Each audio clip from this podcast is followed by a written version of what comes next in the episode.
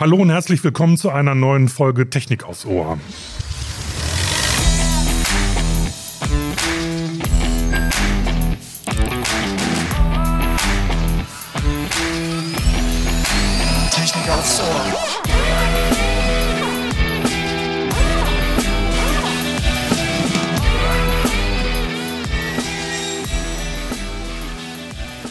Sarah und ich sprechen heute mit Ralf Marquardt. Ralf Marquardt ist Vorsitzender des VDI-Fachbeirates Antrieb und Energiemanagement der VDI-Gesellschaft Fahrzeug- und Verkehrstechnik. Und er ist in seinem richtigen, nicht ehrenamtlichen Leben auch Managing Director der LHP Europe GmbH, einem Technologieunternehmen, das sich unter anderem mit Mobilität beschäftigt. Ralf Marquardt und sein Ausschuss kommen im Rahmen einer Studie zu dem Ergebnis, dass die einseitige Fokussierung der Politik auf Pkw mit Batterieantrieb die CO2-Ziele gefährdet. Ja, hallo auch von meiner Seite, Herr Marquardt. Schön, dass Sie uns zugeschaltet sind. Ja, ich freue mich auch. Ich würde dann gleich mal loslegen. Und zwar, ähm, ja, die Studie hat ja, was das Hype-Thema Elektromobilität betrifft, doch erstaunliche Erkenntnisse hervorgebracht. Können Sie uns einmal so die wesentlichen Ergebnisse darstellen und auch beantworten, warum Sie die Studie durchgeführt haben? Ja, also zunächst mal der Grund, warum wir die Studie durchgeführt haben, äh, liegt darin, dass wir eine objektive Basis mal schaffen wollten für Zahlen, Daten, Fakten wie die CO2-Bilanz der unterschiedlichen Mobilitätssysteme für Pkw ausgestattet ist. Und äh, daher haben wir diese Studie an eine anerkannte Hochschule vergeben, die dann äh, zu erstaunlichen Erkenntnissen gekommen sind, nämlich, dass heutige batterieelektrische Fahrzeuge nicht zur CO2-Verbesserung beitragen, heute nicht sondern eher in längerfristiger Zukunft. Herr Mark, was, was haben Sie denn für Antriebssysteme da verglichen? Es gibt ja mehrere. Es gibt ja nicht nur batteriegetriebene Fahrzeuge, es gibt ja auch noch die Verbrennungsmotoren, ganz klar. Auch den, äh, totgesagten Diesel gibt's noch, aber es gibt auch Wasserstoffantriebe und so weiter, also Brennstoffzelle. Was ist denn da in der Studie alles berücksichtigt worden? In der Studie haben wir neben batterieelektrischen Fahrzeugen noch Dieselantriebe und Brennstoffzellenantriebe untersucht. Und was sind denn so die wesentlichen Erkenntnisse oder Ergebnisse daraus? Wir reden ja hier von Klimaschutz und wir reden von CO2 und 1,5 Grad und Pariser Klimaschutzabkommen. Was hat das denn alles für Einflüsse, die in diese Studie damit eingeflossen sind? Ja, es ist so, dass wir leider feststellen müssen, dass heute batterieelektrische Fahrzeuge äh, nicht so stark CO2-Emissionen abbauen, wie es allgemein propagiert wird. Äh, heute leiden äh, die batterieelektrischen Fahrzeuge vor allen Dingen daran, dass die Batterien meist in China hergestellt werden und die Produktion der Batterien bereits sehr viel CO2 äh, emittieren. Und dann kommt noch dazu, dass natürlich unser heutiger Strom ähm, nicht ähm, CO2-neutral produziert wird. Also wir haben sehr viel Kohlestrom und daher äh, trägt auch ein batterieelektrisches Fahrzeug negativ zur CO2-Bilanz bei. Hm. Also die Bundesregierung setzt ja aktuell total auf die Elektromobilität. Also bis 2035 sollen ja zum Beispiel auch keine Pkw mit Verbrennungsmotor mehr zugelassen werden. Ähm, ist das denn aus Ihrer Sicht jetzt wirklich zielführend, beziehungsweise wer sollte elektrisch fahren und wer nicht? Richtig. Also es ist auf jeden Fall nicht zielführend, heute den äh, Verbrennungsmotor in Frage zu stellen oder gar zu verbieten. Äh, der Verbrennungsmotor hat heute äh, weniger CO2-Emissionen als aktuelle Batteriefahrzeuge. Und wir dürfen auch nicht außer Acht lassen, dass ja äh, die Konsumenten ähm, eine, eine große Flotte von Fahrzeugen heute schon besitzen und denen diese Fahrzeuge zu verbieten, ist natürlich aus äh, sozialer Sicht nicht, nicht sehr geschickt. Ähm, wir wollen auch äh, mal äh, dafür Sorge tragen, äh, dass der Verbrennungsmotor richtig dargestellt wird. Und es ist ja heute möglich, mit synthetischen Kraftstoffen auch Verbrennungsmotoren nahezu CO2-neutral zu betreiben. Daher äh, ist unsere Meinung, äh, dass ein stetiger äh, Anteil von synthetischem Kraftstoff, der dem fossilen Kraftstoff zugefügt wird, durchaus sofort CO2-Verbesserungen nach sich ziehen kann.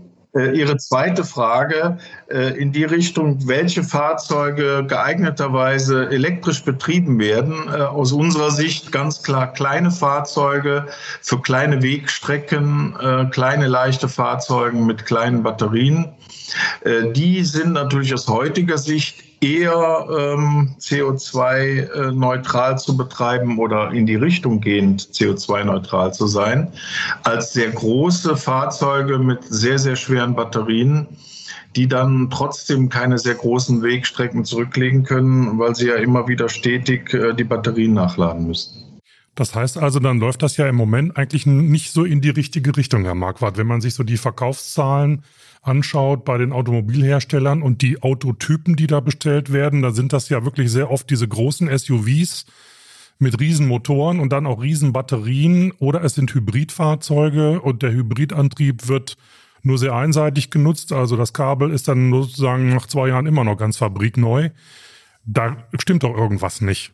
Ja, ähm, das, das sieht offensichtlich so aus. Wenn man allerdings in die Tiefe geht, muss man sagen, dass der Hybridantrieb jetzt grundsätzlich gar nicht so, so schlecht ist hinsichtlich der Umweltbilanz. Äh, wenn jetzt ein Eigentümer eines Hybridfahrzeuges zum Beispiel das Fahrzeug äh, in seinem eigenen Haus auflädt, möglicherweise sogar mit Solar, Energie und dann seinen Weg zur Arbeit äh, 20, 30, 40 Kilometer fährt, möglicherweise dort auch das Auto wieder aufladen kann, dann kann er natürlich diese tägliche Wegstrecke ähm, mit ja, guter CO2-Bilanz durchführen. Für längere Wegstrecken äh, hat das Hybridfahrzeug dann noch einen Verbrennungsmotor, so dass es, dass man in der Lage ist, auch lange Strecken zurückzulegen. Äh, das ist also für den Nutzer schon ein sehr, sehr interessantes Konzept. Auf der anderen Seite haben Sie recht, große SUV-Fahrzeuge ähm, brauchen mehr Kraftstoff im Vergleich zu kleinen, kompakten Fahrzeugen. Äh, jedoch äh, werden, wenn diese Fahrzeuge mit modernen Dieselmotor ausgerüstet sind, ähm, diese hinsichtlich des Kraftstoffverbrauches ja auch in einem vernünftigen Rahmen äh, zu betreiben sein. Insofern ähm, ist das schon nachvollziehbar, dass solche Fahrzeuge vom Kunden gewünscht werden.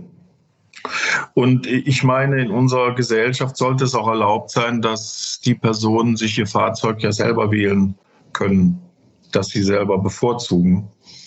Äh, auf der anderen Seite sehen wir aber auch immer mehr große SUVs, die dann elektrifiziert werden, die dann mit Elektromotoren und Batterien ausgestattet werden.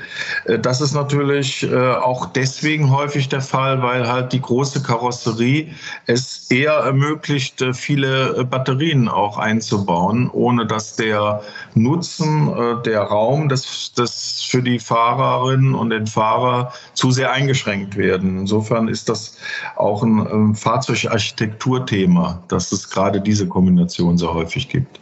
Jetzt haben Sie die Batterien schon angesprochen. Ähm, ja, was passiert eigentlich mit den ganzen Batterien? Weil die halten ja auch irgendwann nicht mehr ewig für den Pkw-Antrieb.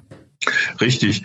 Also natürlich äh, sind jetzt sehr, sehr viele Entwicklungstätigkeiten im Gange und das ist auch vernünftig, um bessere Batterien ähm, zu, herzustellen, die erstmal kleiner, kompakter sind und eine höhere Kapazität aufweisen. Das ist das Hauptentwicklungsthema. Das zweite ist, die Nutzungsdauer äh, deutlich zu verlängern.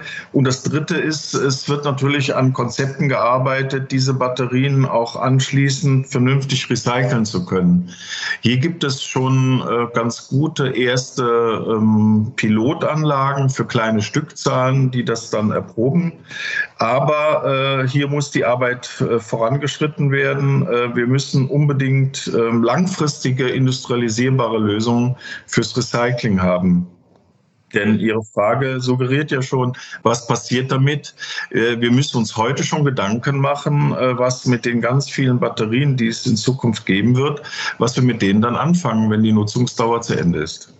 Herr Marquardt, wir haben das Thema äh, Batterien jetzt mal von hinten aufgezäumt. Jetzt gucken wir mal nach vorne. Jetzt geht es mal um die Produktion von Batterien. Sie hatten ja vorhin gesagt, China spielt da eine dominante Rolle bei der Produktion von Batterien. Hier in Deutschland passiert da offensichtlich auch zu wenig, oder?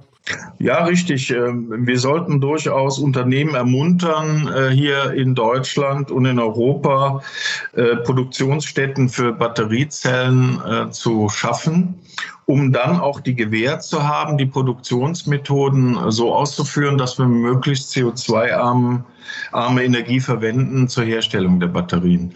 Äh, die äh, Herstellung ist sehr energieintensiv und daher macht es natürlich absolut Sinn, dass man die dann auch möglichst CO2-neutral herstellt. Und das ist heute in keiner Weise der Fall bei den Batterien, die aus Fernost kommen. Äh, ob jetzt in China oder Korea. Wir haben äh, in beiden Regionen sehr starken Anteil von Kohlestrom. Ja, das kann ja auf unsere CO2-Ziele nicht wirklich einzahlen, oder? Richtig.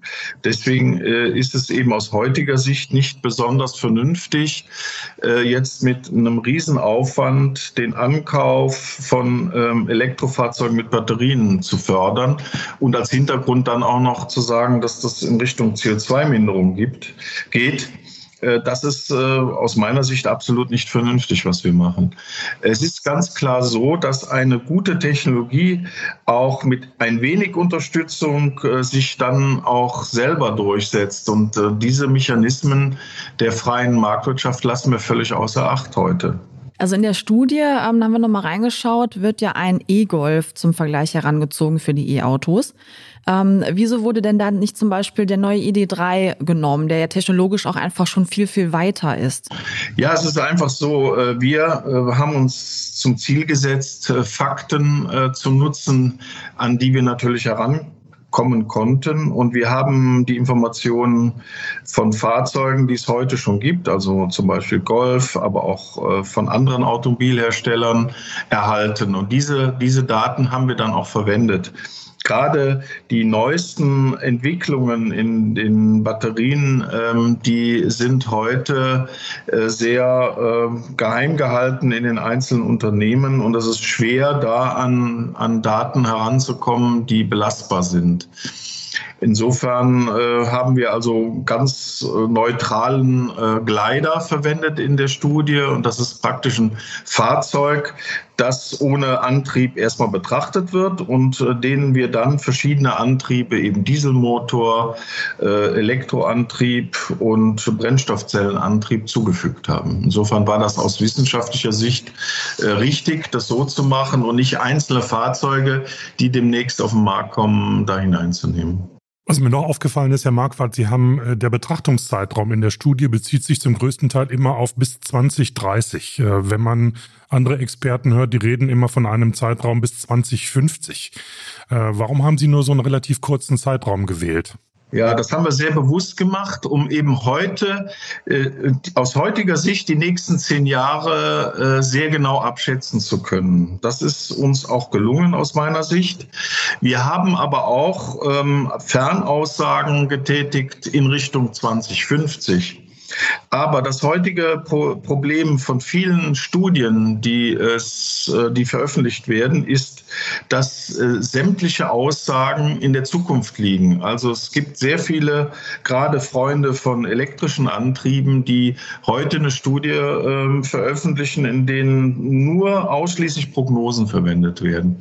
Und äh, die können natürlich dann äh, eine Aussage tätigen in der Richtung, äh, wie sie ihre Aussage sehr gerne dann auch platziert haben möchten. Wir hingegen haben uns vorgenommen, belastbare Fakten zusammenzustellen und haben daher äh, Quellen genutzt, die also verlässlich auch nur die nächsten zehn Jahre Aussagen getätigt haben. Mhm. Ähm, Herr Marquardt, ich komme nochmal zurück auf das Thema Verbrennungsmotor. Der Verbrennungsmotor, insbesondere der Diesel, hat ja im Moment echt ein schlechtes Image, auch insbesondere in der Bevölkerung. Immer wieder gibt's neue Klagen. Jetzt steht wieder eine neue Klagewelle in den USA gegen VW an. Äh, aber was da bei den Verbrennungsmotoren an Entwicklung inzwischen stattgefunden hat im, im Rahmen dieses ganzen E-Mobil-Hypes, äh, das kriegt man gar nicht mit. Äh, wie kann man den Leuten denn da vermitteln, dass der Verbrennungsmotor eigentlich nicht unbedingt jetzt zu Grabe getragen werden sollte? Ja, aus meiner Sicht äh, kann das nur geschehen, indem man tatsächlich faktenorientiert äh, berichtet, indem man neutral berichtet. Und das ist ja zum Beispiel auch unsere Studie. Äh, unsere Studie ist ja ein Mittel, um VDI-Ingenieure, aber auch die gesamte Bevölkerung objektiv zu informieren. Und es ist ganz klar, das hat alles damit zu tun, dass es ein großes Unternehmen gab, das Gesetze nicht eingehalten hat. Und äh, das wurde dann übertragen allgemein auf den Dieselmotor. Das führt sogar dazu, dass Firmen sich umbenannt haben, die früher das Diesel im Logo hatten, haben das jetzt weggenommen. Das ist natürlich eine sehr unglückliche Entwicklung, äh, die auch ähm, für mich als faktenorientierter Ingenieur sehr unverständlich ist. Aber es ist nun mal so, wenn die Öffentlichkeit einmal eine bestimmte Meinung hat und die dann auch noch von vielen Medien immer wiederholt wird, dann hält sich das sehr lange.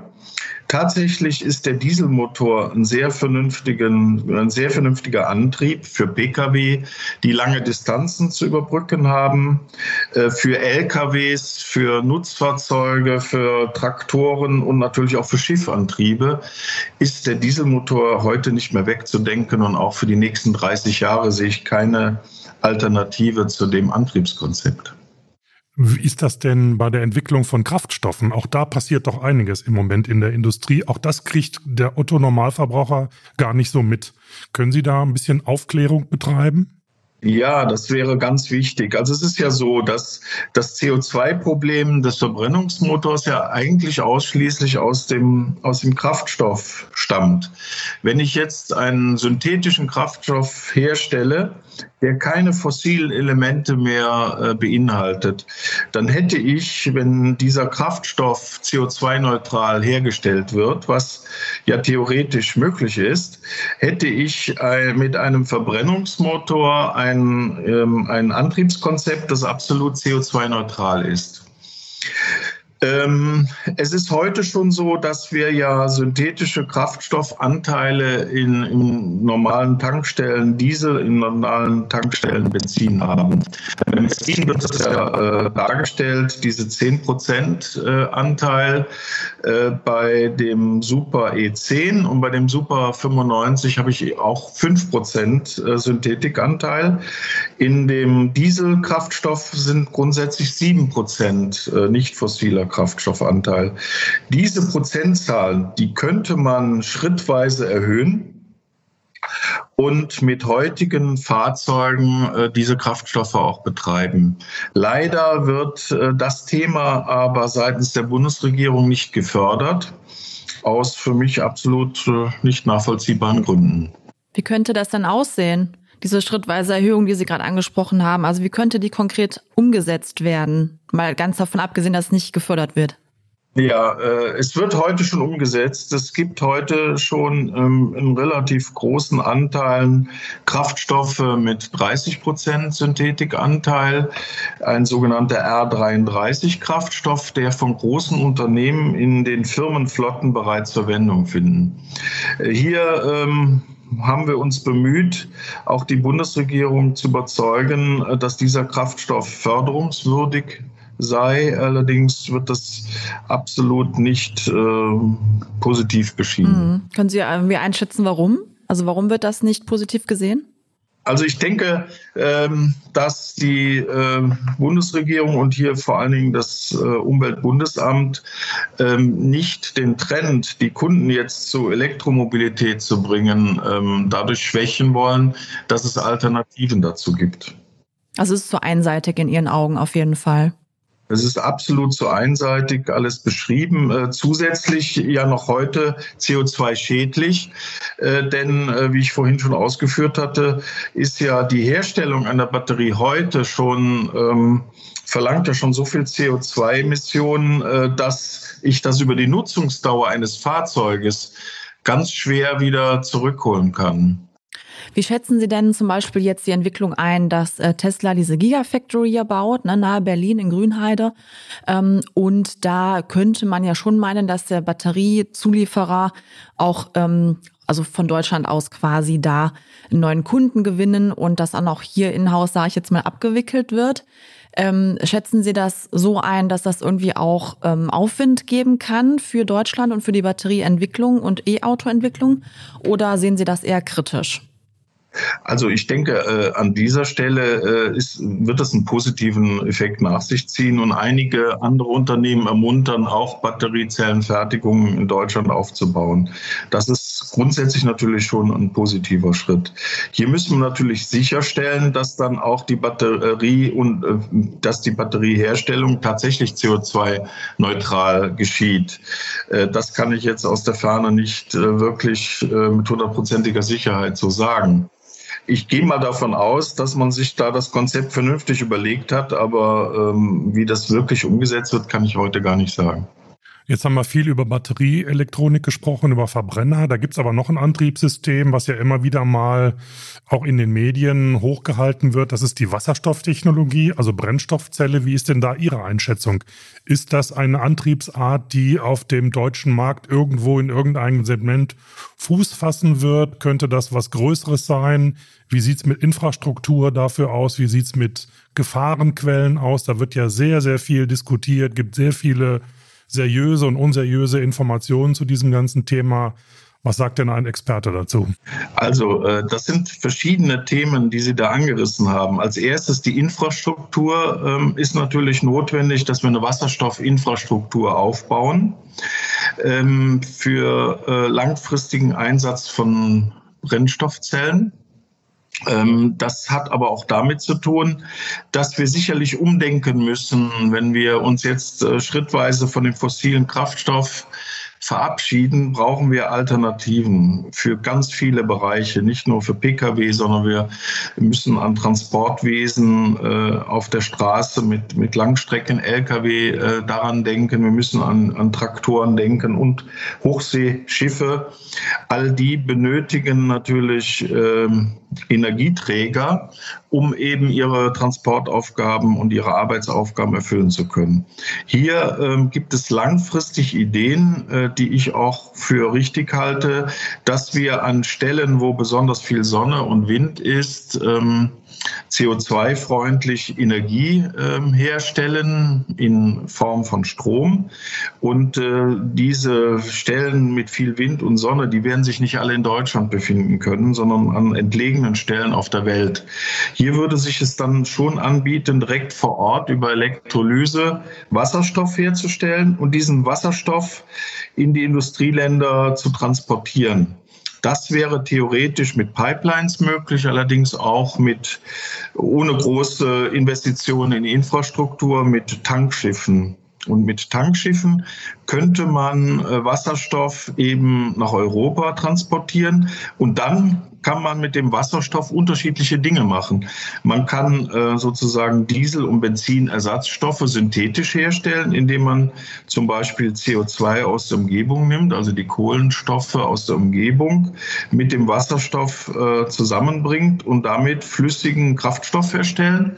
Man könnte aber auch den Wasserstoff direkt verteilen. Beide Dinge sind äh, möglich und werden wahrscheinlich auch in, in beiden Formen parallel in Zukunft vorkommen. Und dazu bräuchte ich dann natürlich neben dem, der Infrastruktur, die ich heute schon für flüssige Kraftstoffe in Ges Gesamteuropa habe, müsste ich dann noch parallel eine Infrastruktur zur Verteilung von Wasserstoff schaffen. Das sind natürlich Themen, die dann sehr langfristig ausgeführt sind die aber, wenn sie zum bestimmten Zeitpunkt wirklich in ausreichender Form vorliegt, eine ideale Quelle wären für einen Brennstoffzellenantrieb, dass ich Fahrzeuge so ausstatte mit elektrischem Antrieb und äh, zur Batterie und, und dann zur Energiespeicherung Wasserstofftanks an Bord habe, dann hätte ich eine Möglichkeit, elektrisch auch sehr lange Wegstrecken zurückzulegen. Und das ist ein Konzept, was ich durchaus für die Zukunft äh, als valide betrachte. Damit könnte ich dann PKWs betreiben, aber auch kleine Nutzfahrzeuge. Und das wäre sicher eine, eine interessante Alternative zum Verbrennungsmotor und eine Alternative, um den elektrischen Antrieb dann auch für lange Distanzen möglich zu machen. Wie sieht das denn jetzt so mit äh, zukünftigen Schritten aus? Also wird die Studie auch weiter fortgeschrieben werden? Wie sind denn da so die Pläne? Ja, das ist eine sehr gute Frage. Äh, die, die Studie hat natürlich einen ähm, Status dargestellt, den Status von heute. Ähm, die, das Institut arbeitet weiter an dieser Studie. Es wird die Studie ausbauen, auch auf Hybridantriebe, wird auch äh, neuere Entwicklungen der Batterietechnik ähm, aufnehmen und sich stetig fortsetzen. Insofern sollte die Studie die äh, Anfangsbasisgröße darstellen, anhand derer dann weiter gearbeitet wird, weiter analysiert wird. Und für mich ist das ein, ein lebendes Projekt, was hoffentlich noch sehr viele Jahre vorangeschritten, voranschreiten wird. Herr Marquardt, wenn Sie einen Appell an die Bundesregierung richten müssten, was das Thema Antriebe in Deutschland angeht, wie, wie würde dieser Appell lauten? Ja, der Appell würde lauten, dass batterieelektrische Antriebe unbedingt äh, verbunden werden müssen mit der Herstellung der CO2-armen Herstellung von Batterien und der zur Verfügungstellung einer vernünftigen Infrastruktur. Und äh, ohne diese Randbedingungen äh, machen wir heute mit dem batterieelektrischen Antrieb, äh, schaffen wir keine Vorteile hinsichtlich der CO2-Bilanz. Daher würde ich die Bundesregierung auffordern, auch neben dem batterieelektrischen Antrieb die alternativen Technologien, zum Beispiel Verbrennungsmotoren mit zunehmendem synthetischen Anteil von Kraftstoffen, gemeinsam zu fördern und nicht einseitig eine Lösung äh, alleine in den Raum stellen. Also ein sinnvoller Mix von Antriebssystemen, je nach Nutzungsverhalten. Ne?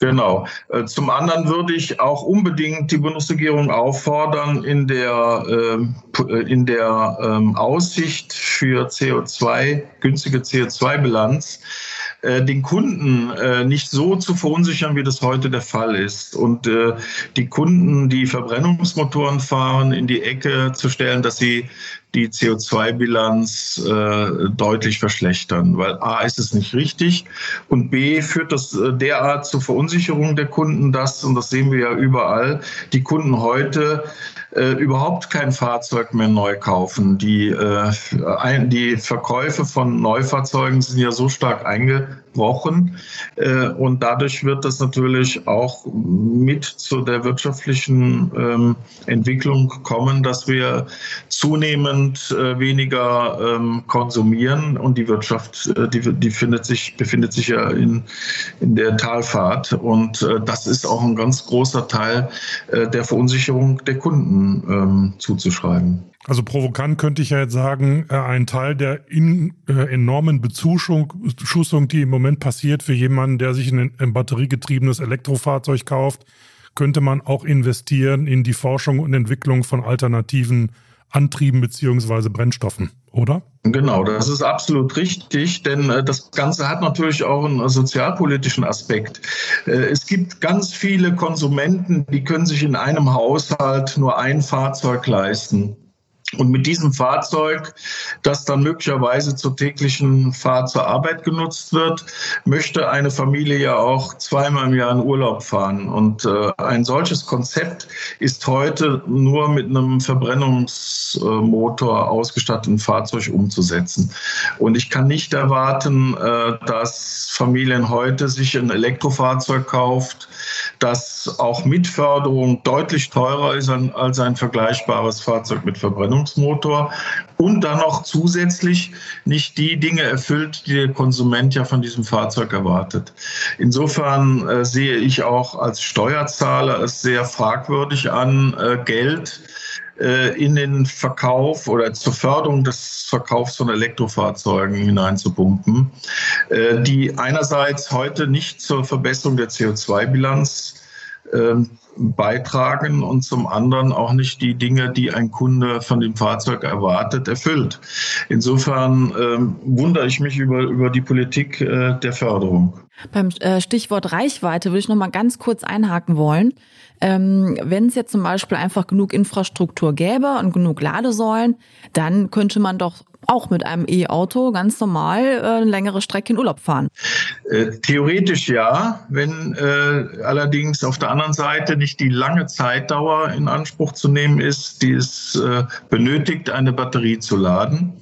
Zudem äh, sehen Sie ja heute schon, wenn wir in Urlaub fahren, dass gerade in der Urlaubszeit konventionelle Tankstellen immer sehr stark frequentiert werden von sehr vielen Fahrzeugen. Da der Tankvorgang für flüssigen Kraftstoff aber relativ nur eine kurze Dauer äh, benötigt, ist es heute kein Problem, sagen wir mal, als drittes Fahrzeug an die, an die Lades, an die, an die äh, ähm, Zapfsäule zu fahren und abzuwarten, bis zwei Fahrzeuge vor einem zu Ende tanken.